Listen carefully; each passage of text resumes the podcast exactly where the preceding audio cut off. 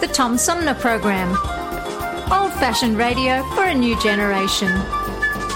Oh, it's always a pleasure to be with you, Tom. You know that. Yay, Tom! I love it in Flint! You're very astute, Tom. Tom, easy question. I'll debate Andy Dillon on your show. Well, uh, that's a very good question. Uh, hello, darling. This is Elvira, Mistress of the Dark, with Tom Sumner. I'm all right, Tom. How are you? You lucky day, Mr. Sumner. Ciao, Tom. How are you today? That's a good question. Hi, this is actor, comedian Joe Nipote, and you're listening to the Tom Snyder, uh, Tom Smothers. Uh, I mean, I'm sorry, what's his name? Oh, Sumner. The Tom Sumner Program. Good morning, Tom. How you doing? Hey, at least I got the Tom part right. The Tom Sumner Program. Old fashioned radio for a new generation. Hi, this is Gretchen Whitmer, and you're listening to the Tom Sumner Program.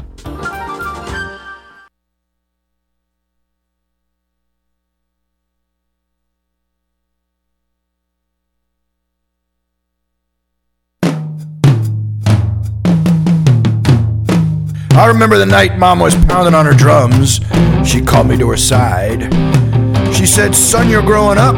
Pretty soon you're gonna drive. And Daddy heard the commotion and came came in tap dancing, playing his six string. And they both looked at me and they said, Son, before you get behind the wheel of a car, you listen to me. If you're texting while you steer, Don't drive! if you've been drinking beer, Don't if you're talking on the phone, Don't your tires are bald and it's starting to snow. Don't If your foot can't reach the pedal,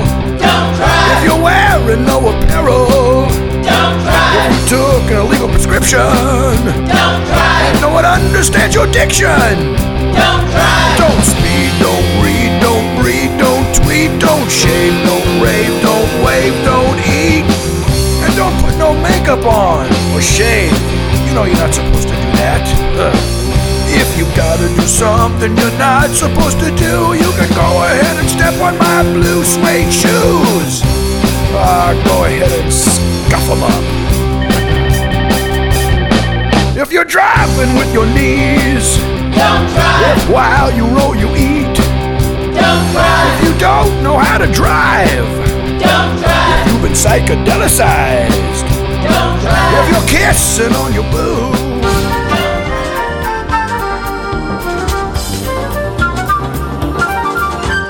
Hey, welcome back, everybody, as we roll into the second hour of our three hour tour known as the Tom Sumner Program. My guest this hour has a uh, book out um, that I think you might find handy and something you might want to have on your bookshelf at home called How to Avoid Being a Victim of the American Healthcare System. Um, a Patient's Handbook for Survival. It's by Dr. David Wilcox. He joins me by phone. Hi, David. Welcome to the show. Hey, Tom. How are you today? Thanks for having me on. Well, I were you on a few weeks ago? How long has this book been out? Well, the book's been out since June, towards the end of June of 2021, and Okay. we talked together in October. Okay. I th- I thought so, and I meant to look up when it was, and I and I didn't do it. So thanks for being prepared for that. Sure. um, but let's let's talk a little bit about why this book might be handy for people, especially as we get to a point where we think we might be coming out of the pandemic. yeah, so, I mean, so much has changed even since the last time we talked, Tom, that, you know, uh, changes in healthcare are occurring daily. Um, with this pandemic and what we're seeing as we start to come out of it with staffing shortages and healthcare clinicians who are just burned out and said enough is enough, hospitals aren't able to accept the same capacity. The model of healthcare itself is going to change. But all that to say that while all these ex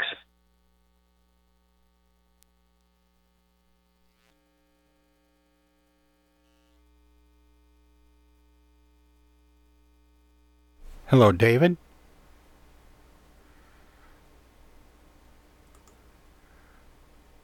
David, I've I've lost you. I don't. I can't hear you. If you can hear me, please uh, um, I guess hang up and we'll reconnect and see if we can Okay. get your. Oh, there you, You are. You can't hear me?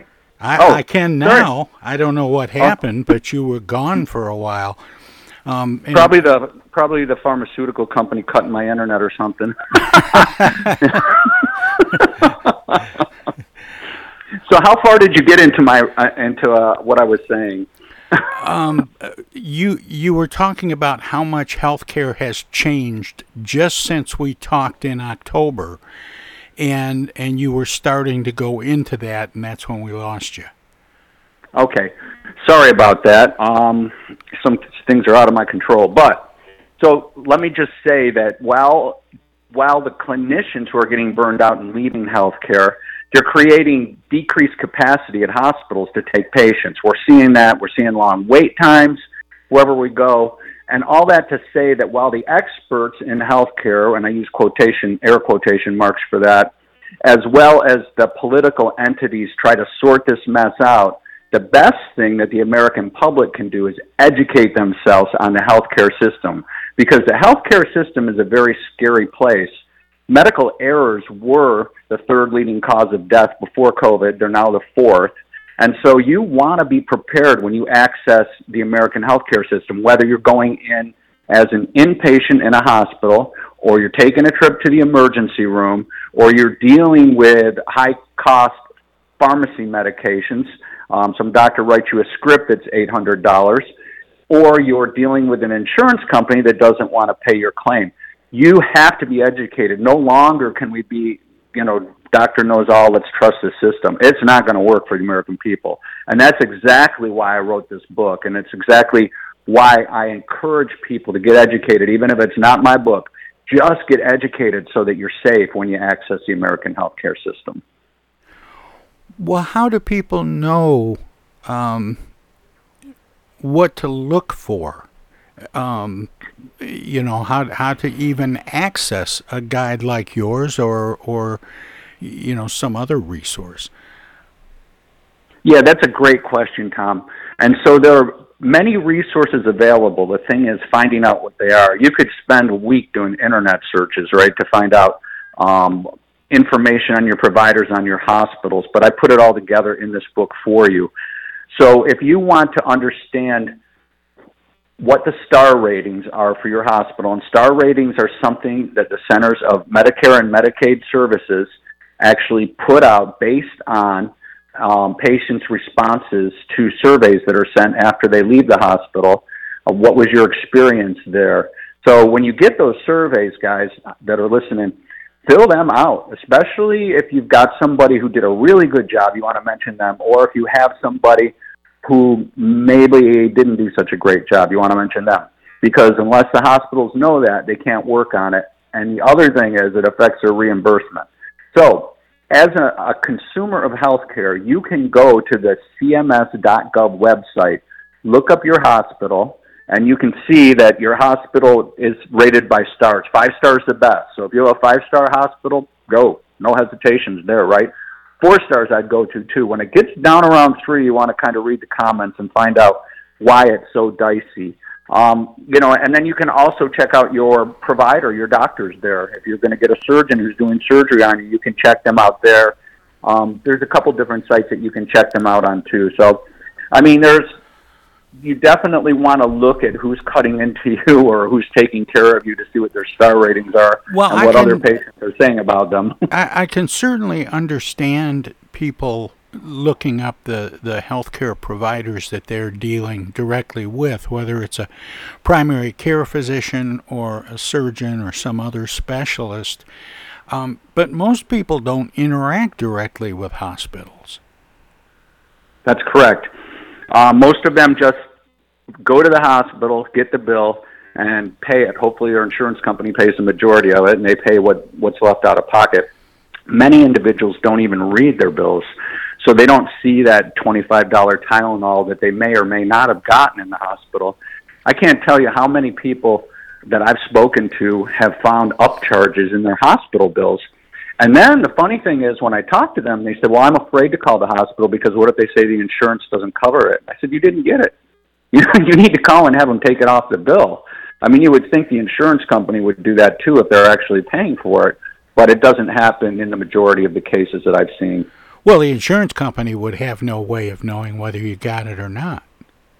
Yeah, that's true. Um, that's that's a good point, uh, and that's another disconnect, right? Because they don't even talk to the patients to see what the care was, what they got. They just either pay or deny the bill.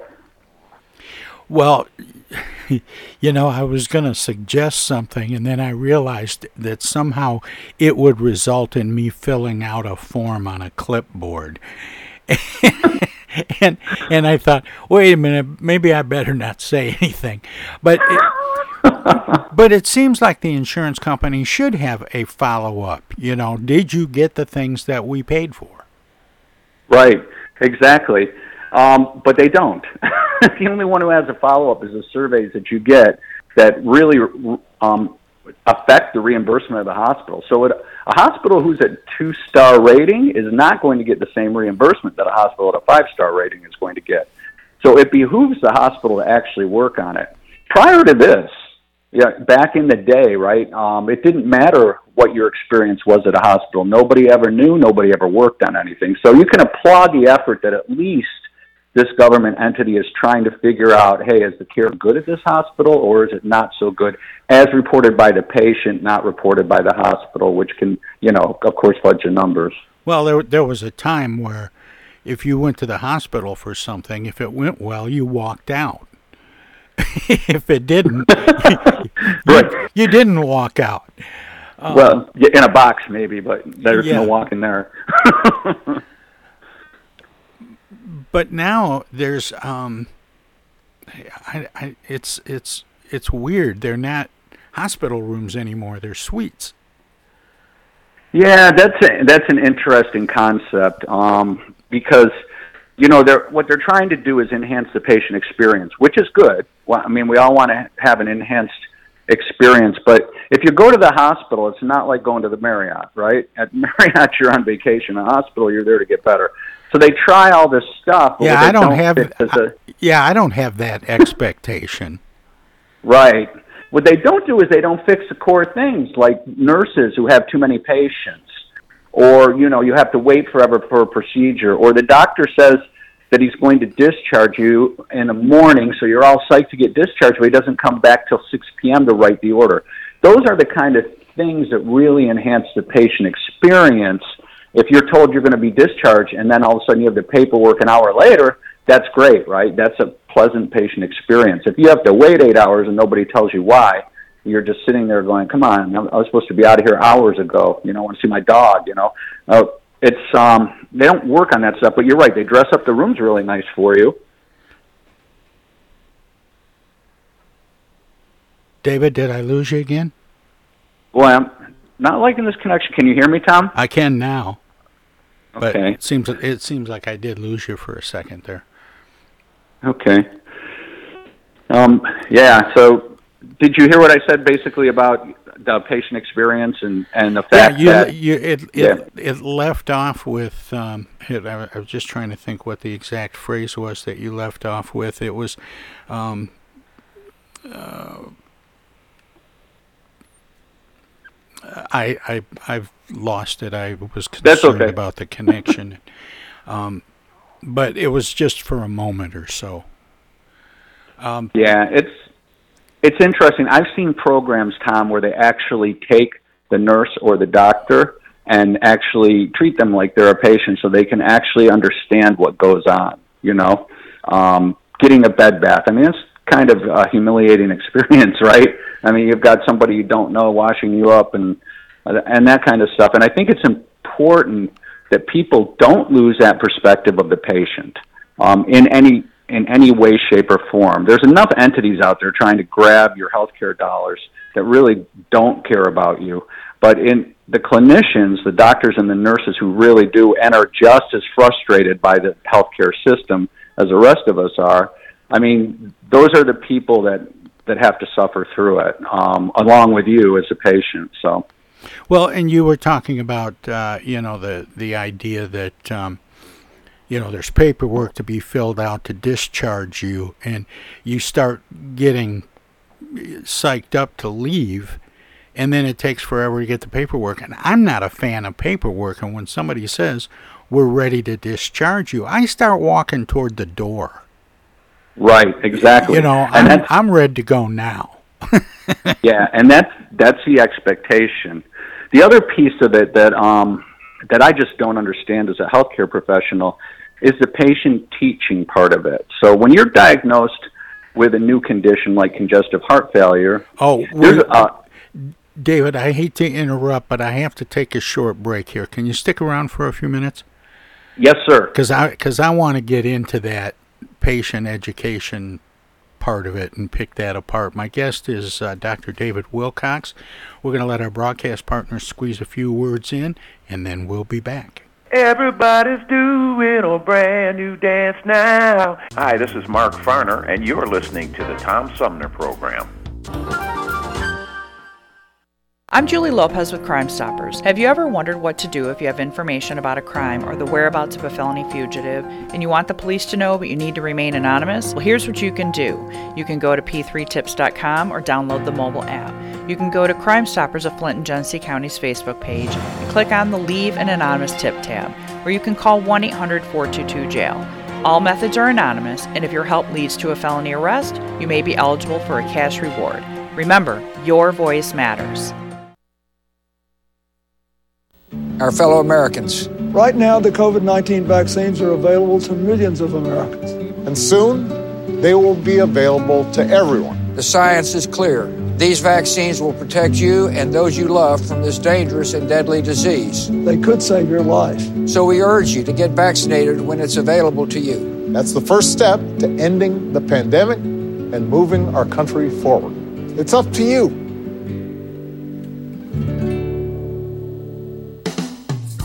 You ever feel like you need an attitude adjustment? Are you wishing there was a magic pill or a new app for your mobile device? Why don't you try live local music? Music can make you dance, bring back fond memories, inspire you to be more creative, whether you attend a child's school concert or recital. Go to a local symphony concert. Visit local bars and restaurants that feature dance music, sing along piano, or jazz and blues. Music could be just what you're looking for. Supporting live local music is more than a way to support your local artists and economy, it's a great way to improve your own quality of life. Support live local music. This message is brought to you from the Tom Sumner Show. Oh,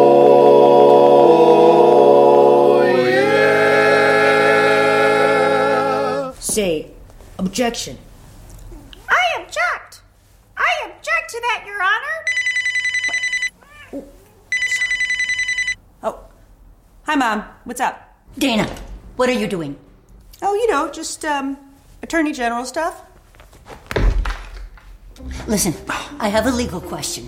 What is it, Mom? I just got a call from the water company. Apparently, your father has not been paying the bill. I guess they're going to turn the water off because we owe more than a thousand dollars now. Can you believe it? Actually, I can't. So listen, we just have to send them $200 in edible arrangements gift cards, and that will keep the water on. Now, here's the legal question What is the website for edible arrangements? Mom, it's an imposter scam. Imposter scam. Is that .com or .edu? No, the call was a scam. Scammers will pretend to be a government agency or a utility company or someone else you might do business with. A big red flag is if they tell you that you can pay them using gift cards. So, when in doubt, ask for the information to be sent to you in writing. And never give a caller or someone you don't know your personal information or your money. If you do suspect an imposter scam, report it to my office at mi.gov slash agcomplaints. Okay, all right. And Dana, where do I file a complaint that my daughter hasn't visited in over a month? Does your office have a website for that? Okay, Mom, I'm hanging up now. I'm Michigan Attorney General Dana Nessel. Visit mi.gov slash agcomplaints for your connection to consumer protection. Hi, this is Deb Cherry, Genesee County Treasurer, and you're listening to the Tom Sumner Radio Show. Hey, welcome back, everybody. We continue my conversation with Dr. David Wilcox, the author of a uh, a book. Let me get the title here just right: How to Avoid Being a Victim of the American Healthcare System: A Patient's Handbook for Survival. David, welcome back. Thanks for sticking around. Sorry to make you sit through all that. That's okay. Just before the break, you were starting to mention something, and I thought, oh boy, here we go. You start talking about patient education. And one of the things, um, more and more healthcare providers, doctors, and other healthcare professionals are really encouraging patients to ask questions, and they're opening themselves up to, you know, being willing to share information with patients. But patients don't always know what questions to ask. And if they do figure out what questions to ask, they don't always understand the answer. Yep, that's correct. So what do So, we do um, about that? Uh, you know, I, I mean, do do we need classes at medical schools to teach doctors? You know, um, maybe maybe it's an alternating class with the one that teaches them how to their penmanship. Um, that that teaches doctors, you know, how to how to translate medical technology or uh, not technology. Uh, uh, Terminology. yeah, terminology. Thank you. Um, you know, into language, you know, regular people speak. Yes, and you know that's interesting um, that you bring that up because when I wrote this book, I'm not a layman anymore, right? So I had I sent my chapters to my aunt, who is a retired school teacher, and she went through and she would ask me questions around, you know, what does body positivity mean, or what does this mean, or you need to explain this better. So yes, and it's it's simple to do that. I mean, if you if you have a council of patients and you push those educational materials out to them, they will do that work for you. The problem is in healthcare, we get so involved in, well, we have to be very technical about the terms. We have to be very careful about what we advise the patient to do because, you know, there's possible lawsuits that could happen, especially if something's in writing. And so we don't give those patient edu- education materials the thought that we really should or the explanation into layperson's terms. Um, there are, I can't even tell you, Tom, how many companies are out there that are working with electronic medical records to try to break all of that down into terms that the layperson can consume. Um, but obviously, we're not doing a great job, and part of that is our model. So, you know, when you're getting ready to be discharged, the only thing you're thinking about is, God, I can't wait to get home. I haven't slept. I'm tired. This hospital's noisy. I want to see my dog. You know, I want to see my wife. Um, it's just craziness. And we come in with all this patient education material and, and say, okay, so re- we want you to understand this and we want you to sign here. And you'll sign anything just to get out of there, right? I mean, that's just the way, that's human nature. And so you go back with this stack of leaflets and then you, you don't really understand what to do to keep yourself healthy. Um, that model has to change. I mean, it's based basically on when the nurse has time, as opposed to when the patient's in the hospital and you're not doing anything. There's there's a bunch of different technology you can use to push out those patient teaching instructions. There's um, televisions that can hook up to the patient teaching instructions, so you can consume it when you're ready to consume it, instead of having it all thrown at you on the way out the door. Yeah, it, it maybe maybe it's as simple as as handing a a flash drive to patients. Uh, not every patient is is going to be computer literate, but um, but by and large, if you were to give out um, the option of a flash drive or a DVD, um, you know, people could take those things home and, and go through them and, and maybe get a better understanding than that that five minute rundown you get when somebody's getting the wheelchair. Yeah, exactly. And we do have we do have patient portals. So patient portals are portals that you can access that information from. What I have done with my older relatives is they'll say to me, "I don't know, you know, how to get into my portal," and I'll say, "Well, if you're comfortable, give me the sign-on criteria, and I'll get in there." and pull your patient teaching, and then we'll just talk about what you need to do next. So, um, in the book, I also talk a lot about having a nurse in your network. That is invaluable because nurses want to help people, and we can break down the complexities of what's in those patient teaching documents into layperson's terms. My my wife, who is also a nurse, she, I mean, the entire neighborhood calls her when there's something's going on, and um, we just had a situation where one of our one of our neighbors didn't get teaching. They gave the neighbor antibiotic, which wipes out, you know, all of your intestinal um, flora, good or bad, um, when in your intestinal tract, and then pain medication on top of that, which is known to constipate people. And the neighbor's calling and saying, "I'm having a lot of trouble, problems going to the bathroom," and my wife is saying, "Well, eat some activity Activia lo- yogurt." She said, "If you if that doesn't work for you, then take a couple Sennas." You know, just giving her advice on what to do, but she, nobody taught her that on the way out of the door at the hospital. I mean, they just the clinicians are so overloaded; it's almost impossible to get to everything that the patient needs to know at this point in time. Yeah, for me, the yogurt thing probably isn't going to work. My my substitute is chili, but that's that's a whole nother. well, I don't know how well that's going to work either, Tom. Maybe if you throw a little milk of magnesia on it. With a lot of, well, I put a lot of onions in it, and it it, it usually works.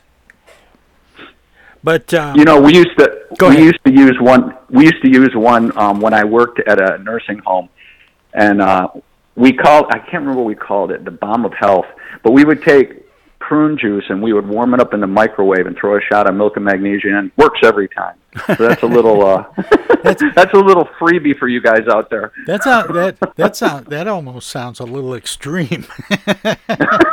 It worked every time. well, but but let me ask you about something that we just touched on a moment ago, um, almost in passing, but I wanted to to dig down on it a little bit, and that is um, how accessible your book is.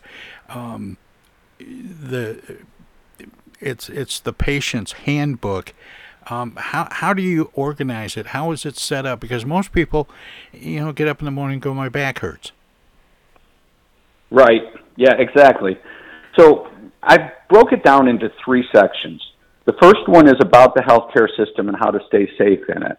Um, whether you're, you know, whether you're picking up pharmaceutical medication that you don't know, or whether you're going to the hospital, or if you're going to the emergency room.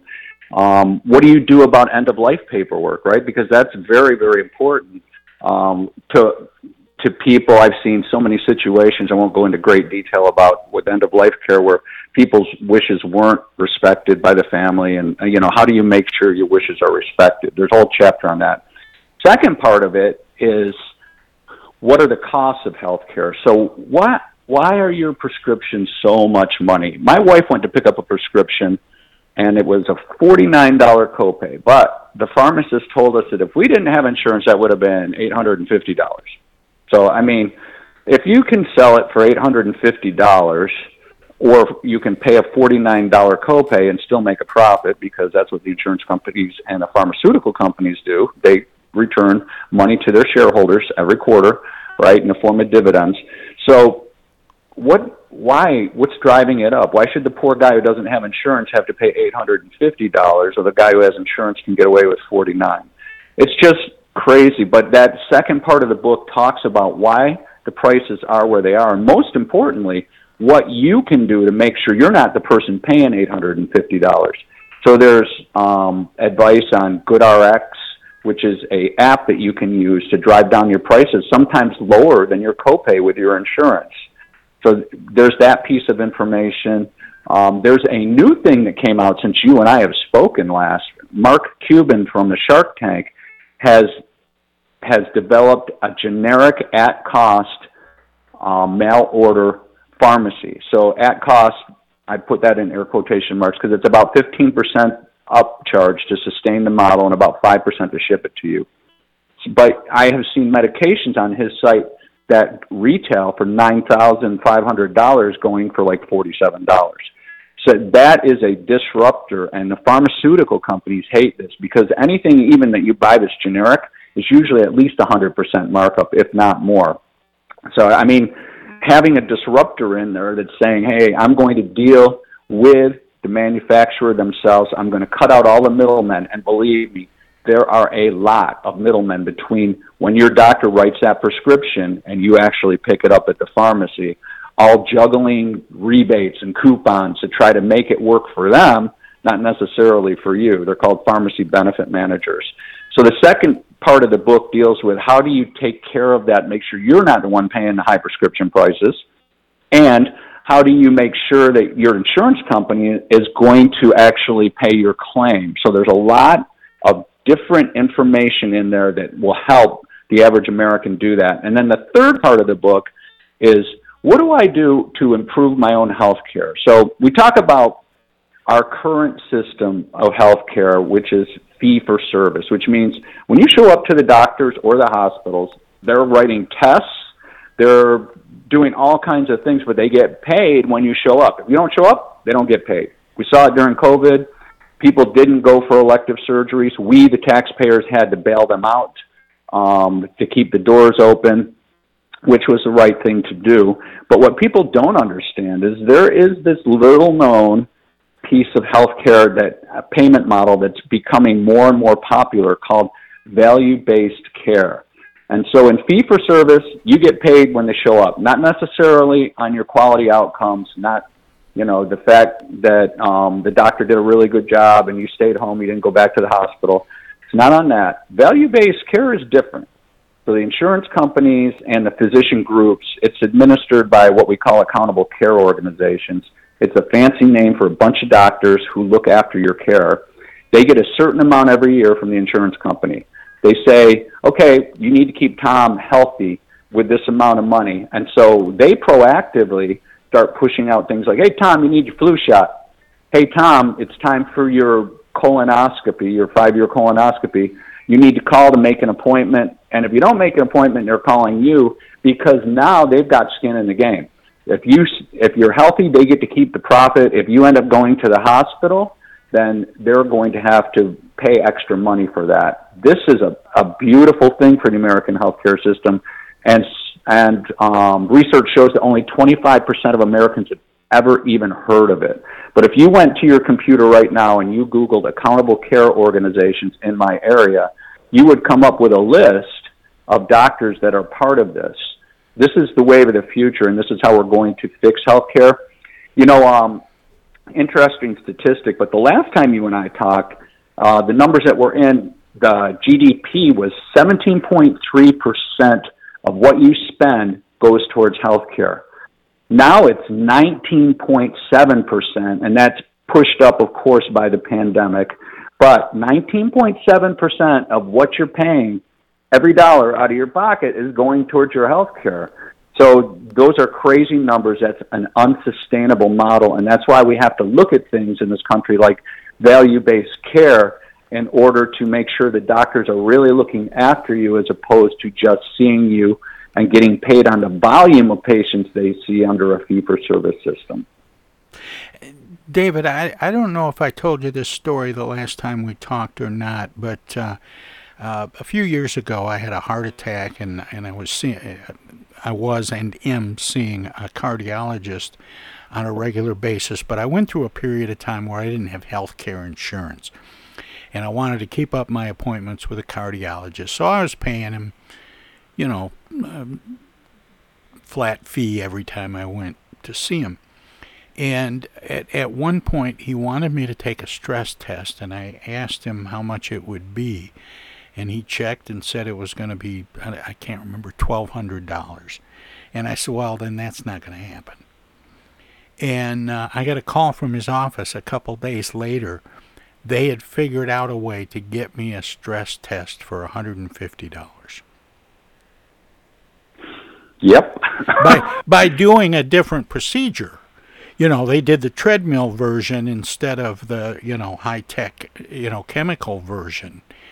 Right. And, you know, of course, now I'm, you know, back, I, I, I have health care now, and, and I, you know, get whatever tests are required. But, but I, I just said, you know, I'm not, I'm not going to do that. I don't have the money for that. And, uh, and they figured it out. Yeah. So for so one thing I'll say is you've got a great doctor. Don't change your doctor because if he was actually that concerned and and went back and challenged his staff to figure out a way to get you that stress test, kudos to him. Oh yeah, Um, yeah. but- I, I really yeah. I like the guy, uh, you know, but it, it just it just stunned me that um, you know that there were two options there. Yeah, and the second one wasn't fully explained to you because they were hoping that you would pay the twelve hundred dollars and and get the chemical stress test.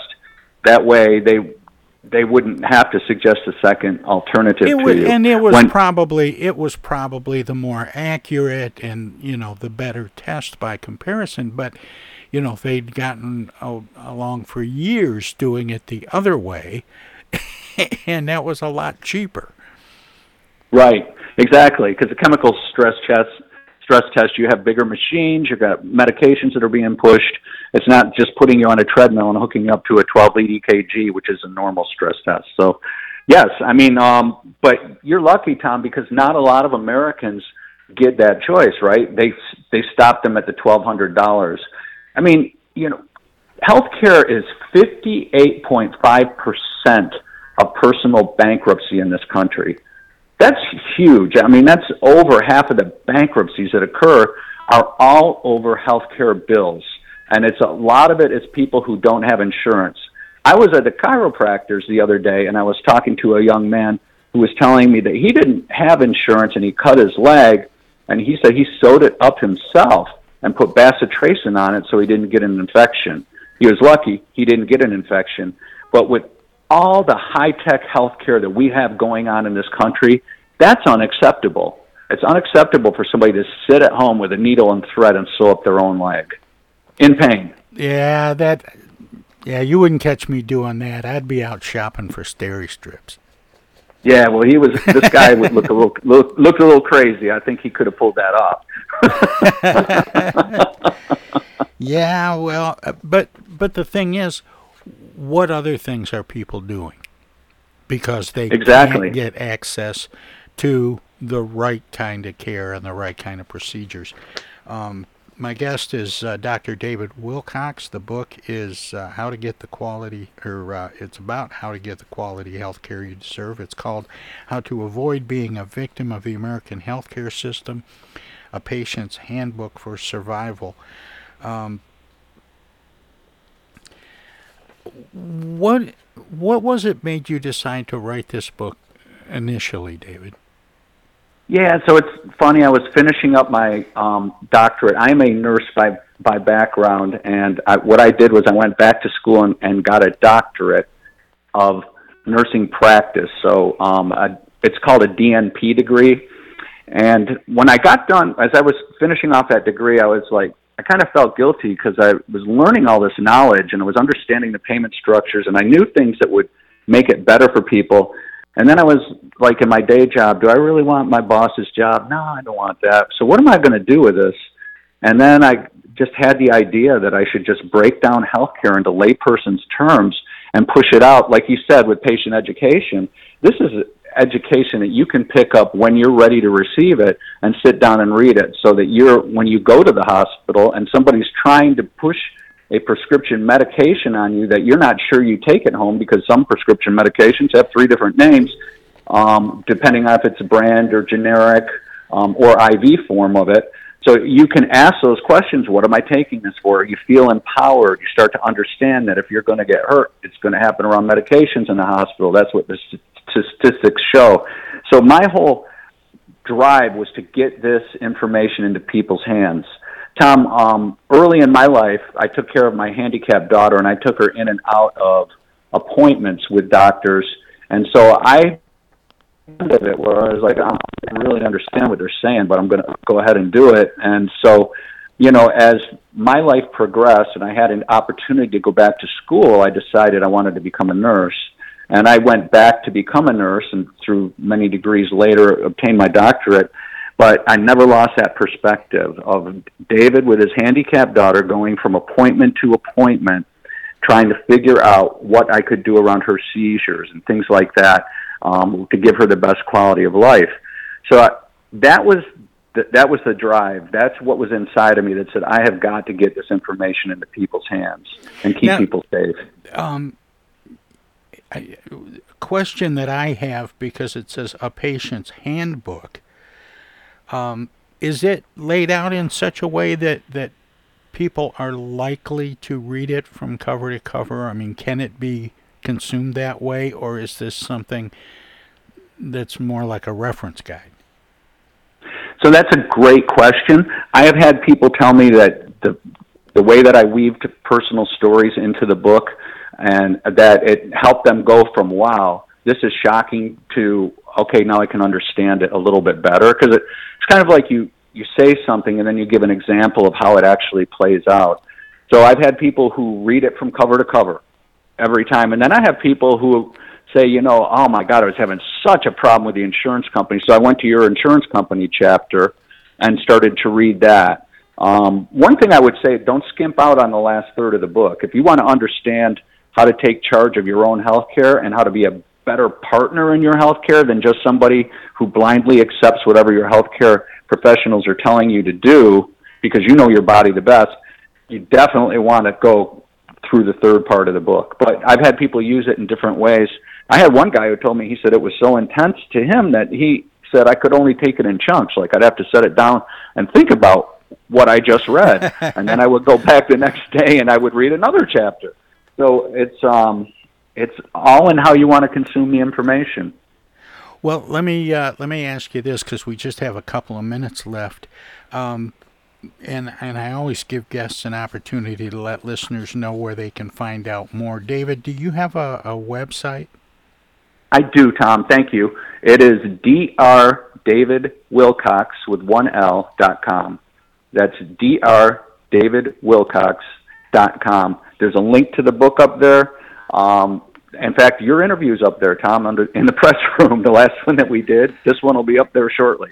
So uh, it just gives people a resource um, that they can go to and they can sign up and subscribe to it. I push out information uh, like I did with the Mark Cuban pharmacy model that's a disruptor for the pharmaceutical industry. And, you know, get on my mailing list. What's what's next um, for you? Do you have the writing bug now? You know, I've been thinking about that, but re- really, what I what I really want to do, and I've been listening to the, my readers about what they think I should do next, and so that's important too. If you guys have some ideas out there about what I should do next or how to better inform you around healthcare, I would be very interested because I'm starting to put that together and think about what I'm going to write next. Right now, I've been very busy with um, with you know getting this information out, doing podcasts, doing TV interviews, Sure. uh, trying to get to the American people. There's not a lot of people who are doing this for patients, so um, I've been very busy with it. But uh, there's going to come a time where I'm going to sit down and start to work on my next book. Well, David, thanks so much for spending this time with me and the listeners, and uh, and by all means, keep up the good work. Thank you, Tom. I always enjoy talking with you. You know that, and you know where to find me, my friend. All right, take care. Oh, bye bye. That was Dr. David Wilcox, the author of um, a new book. It's it's been out for uh, you know a little while now, but uh, it's called um, "How to Avoid Being a Victim of the American Healthcare System: A Patient's Handbook for Survival." We're going to let our broadcast partners squeeze a few words in or do whatever they do when we go to break. If you're streaming us, we have some messages as well. Hello there, citizens. Darkwing Duck here. And every time I'm in Flint fighting crime, I always stop by the Tom Sumner program. Don't forget, stay dangerous. Darkwing Duck out. East Village Magazine is the monthly neighborhood magazine read all over Flint. With support from grants, donations, and advertisers, East Village Magazine's talented local writers give you an in depth look at local news, issues, and people that make Flint Flint.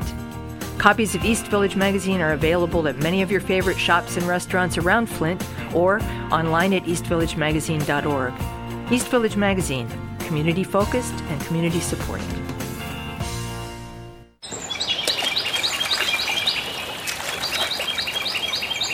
Imagine a journey down a picturesque riverway. Imagine your Flint River, 142 miles of recreation, natural beauty, and precious resources.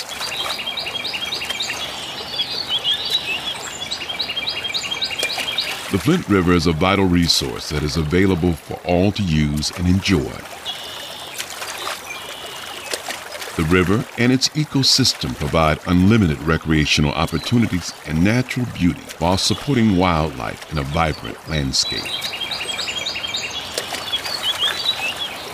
We all have a responsibility to protect and preserve this precious resource. Learn more at flintriver.org or call the Flint River Watershed Coalition at 810 767 6490.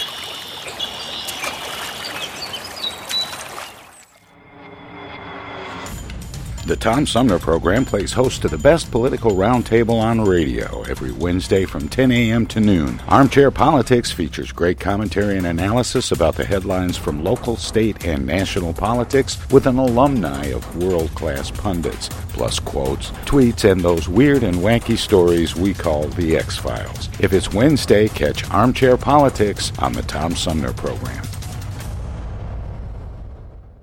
Do you have feelings of inadequacy? Do you suffer from shyness? Do you sometimes wish you were more assertive? If you answered yes to any of these questions, ask your doctor or pharmacist about tequila. Tequila is the safe, natural way to feel better and more confident about yourself and your actions. Tequila can help ease you out of your shyness and let you tell the world that you're ready and willing to do just about anything. You'll notice the benefits of tequila almost immediately, and with a regimen of regular doses, you can overcome any obstacles that prevent you from living the life you want to live. Shyness and awkwardness will be a thing of the past, and you'll discover many talents you never knew you had. Stop hiding and start living with tequila. Tequila may not be right for everyone. Women who are pregnant or nursing should not use tequila. However, women who wouldn't mind nursing or becoming pregnant are encouraged to try it. Side effects may include dizziness, nausea, vomiting, incarceration, erotic lustfulness, loss of motor control, loss of clothing, loss of money, loss of virginity, delusions of grandeur, table dancing, headache, dehydration, dry mouth, and a desire to sing karaoke and play all night rounds of strip poker, truth or dare, and naked twister. Warning, the consumption of alcohol may make you think you're whispering when you're not, is a major factor in dancing like a retard, may cause you to tell your friends over and over again that you're in love with them, also may cause you to think you can sing. Alcohol may lead you to believe that ex-lovers are really dying for you to telephone them at 4 in the morning. Alcohol may make you think you can logically converse with members of the opposite sex without spitting. It may create the illusion that you are tougher, smarter, faster, and better looking than most people, and it may lead you to think people are laughing with you. May cause pregnancy, and it also may be a major factor in getting your ass kicked. So what are you waiting for? Stop hiding and start living with tequila. tequila. From the Tom Sumner Show.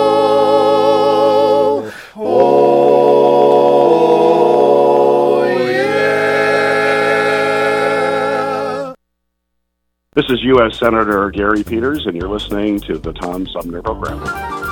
Ladies and gentlemen, Philip Rapp's creation, The Bickerson.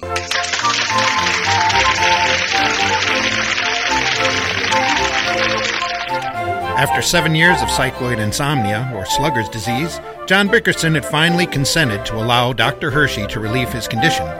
In room 113 at the General Hospital, Mrs. Bickerson watches anxiously as a surgical nurse ministers to poor John, who is suffering an attack the night before the operation. Listen. Oh, it's like being married to a steam shovel nurse. Cough's normal. Enjoy yourself, dear. Dr. Hershey's waiting for you in the corridor, Mrs. Bickerson. Oh, hello, doctor. Is he resting? I gave him a sedative. That'll quiet him down. Well, he isn't very quiet. Oh, well, actually, I could have done the operation in my office. It's so trivial. I won't be in surgery over 15 minutes, and there's absolutely no danger whatsoever. Will it hurt him? Not the slightest. All we do is take a stitch in his palate and shorten his uvula. I hate to bring this up now, Dr. Hershey, but how much will it cost? The fee will be $50 with the anesthetic. How much is it without the anesthetic? I would say about $40. Would there be any discomfort if he didn't have an anesthetic? Not for me, there wouldn't. I wouldn't advise the operation without it. And you're sure he'll be cured when you're through? Oh, practically certain. Well, it's almost midnight now. I'll do his case first thing about seven. He just needs a good night's rest. Well, I'll just stay a little longer.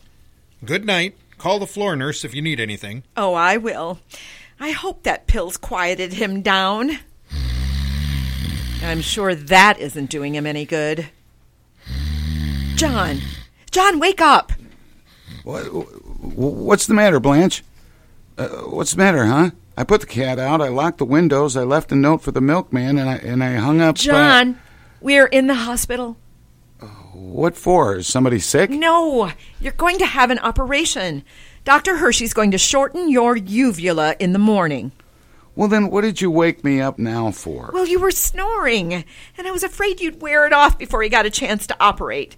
You've been snoring steadily for three hours. Don't you suppose I want to sleep too?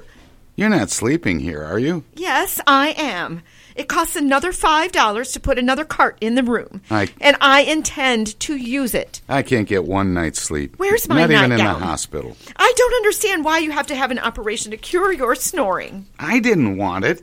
You've been working on me for seven years to do this. I'm beginning to think it was a waste of money. I could have used that forty dollars. I'm still walking around in a short dress.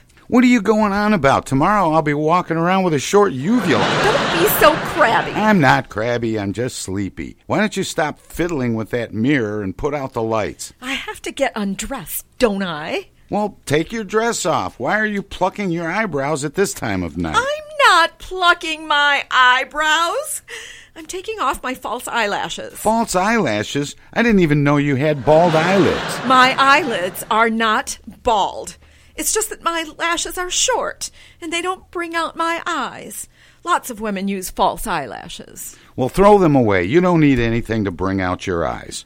Really? Really, I'm satisfied with the way they bulge now. What kind of a remark is that? Oh, hurry up, Blanche. I'm groggy. Blanche, what on earth are you taking out of your hair? It's a rat. A what? A roll of false hair. I have to wear it for the new hairstyles. My own hair is too thin with a pompadour. Oh, darn it, I can't get out of this dress. Blanche? What are those things? Silly. Haven't you ever seen shoulder pads before? Oh, I've never heard of such a thing. Your eyelashes are on the dresser, your hair is in the drawer, and your shoulders are on the chairs. What about it? That's you all over, Blanche. No one can think of more ways to spend money. Are you ready for bed now? Yes, dear. I'm ready for bed. Shall I crank yours up a little? No, put out the lights. Oh, I wanted to glance at the paper first. You go ahead and go to sleep. I can't sleep with the lights on. I left my sleep shade at home. Well, I won't be a minute. No one would believe this. In six hours, they're going to carve me to pieces. I'm supposed to rest, and here I'm. Shh! I can't concentrate with you mumbling. There's certainly a lot of activity in Washington. What's all this tax reduction talk? Talk. Listen to what's. Blanche, I read the paper, every word of it. Read it to yourself. Don't be so disagreeable. Dr. Hershey told me to keep you occupied so you wouldn't think about the operation. All I'm thinking about is sleep. Oh, that's a good boy. You mustn't get nervous. No, I see the stock market is going up. that's fine. We have some stock, haven't we? Didn't you get some stock last year? Ten shares. Kentucky Saltpeter Mines. Preferred stock. My brother got you in on the ground floor, didn't he? Where is that now? In the ground. I can't even find it listed on the stock page. Look in the help wanted column. Are you getting relaxed, dear? No, now I'm starting to get nervous. I'm worried about you, John. If anything happened to you on the operating table, it would all be my fault. So, you know what I think? We'll, uh, sneak out, huh? No. I think you should make out a will. Make out a will? I thought you were worried about me. Well, you don't want to leave me at the mercies of all those grasping relatives of yours, do you?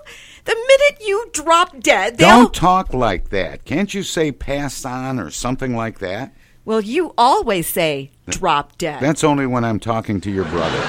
You could be a little more delicate when you're discussing wills. Why? Because you make it sound like I'm going to go any minute. Well, they don't give you two weeks' notice, you know. Every man should make out a will. Okay, I'll make it out tomorrow. You say it, but you won't do it. Get up now. Do it now. What? Go on, get up, and make out a will. Well, you're out of your mind. In the first place, a will isn't legal unless you have two witnesses. And in second place, I haven't got anything to leave in the first place. Nobody is going to take anything, and I don't need a will. You are the most stubborn man that ever lived, John. Why? Why am I stubborn? It's the hardest thing in the world to make you admit I'm right when you know I'm wrong.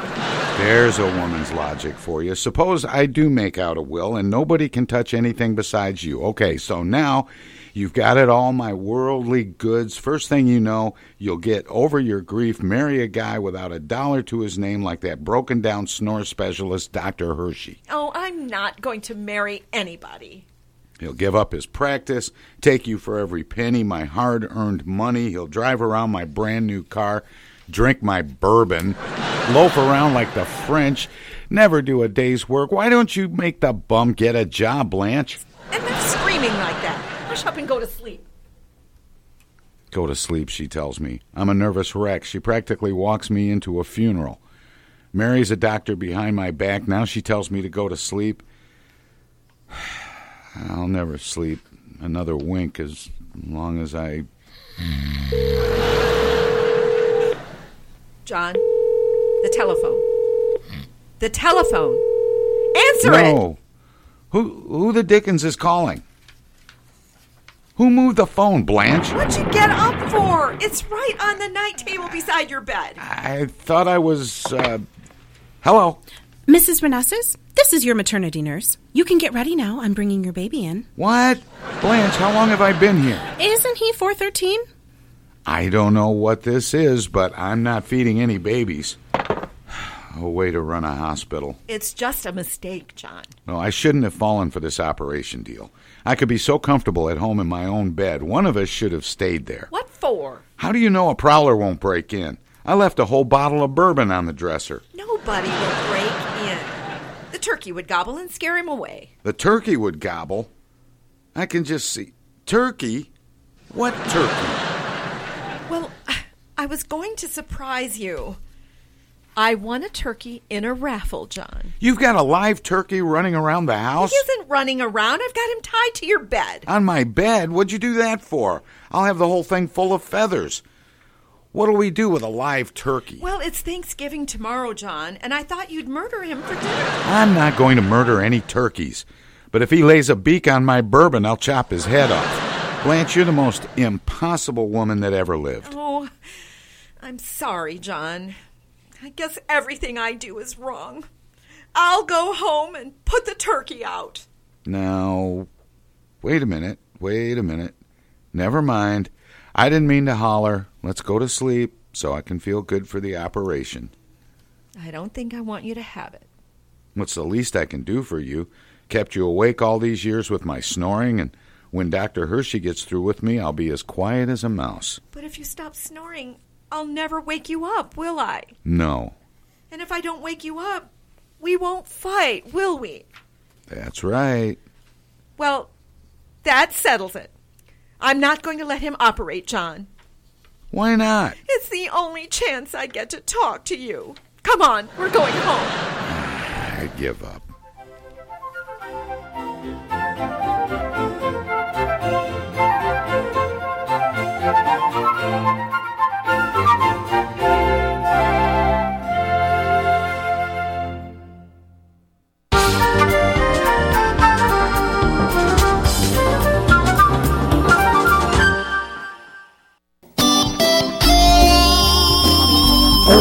Old-fashioned radio for a new generation. The Tom Sumner Program.com. The Tom Sumner Program.com. The Tom Sumner Program.com.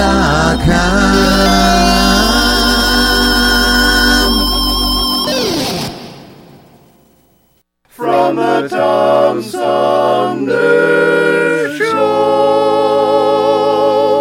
Oh, yeah.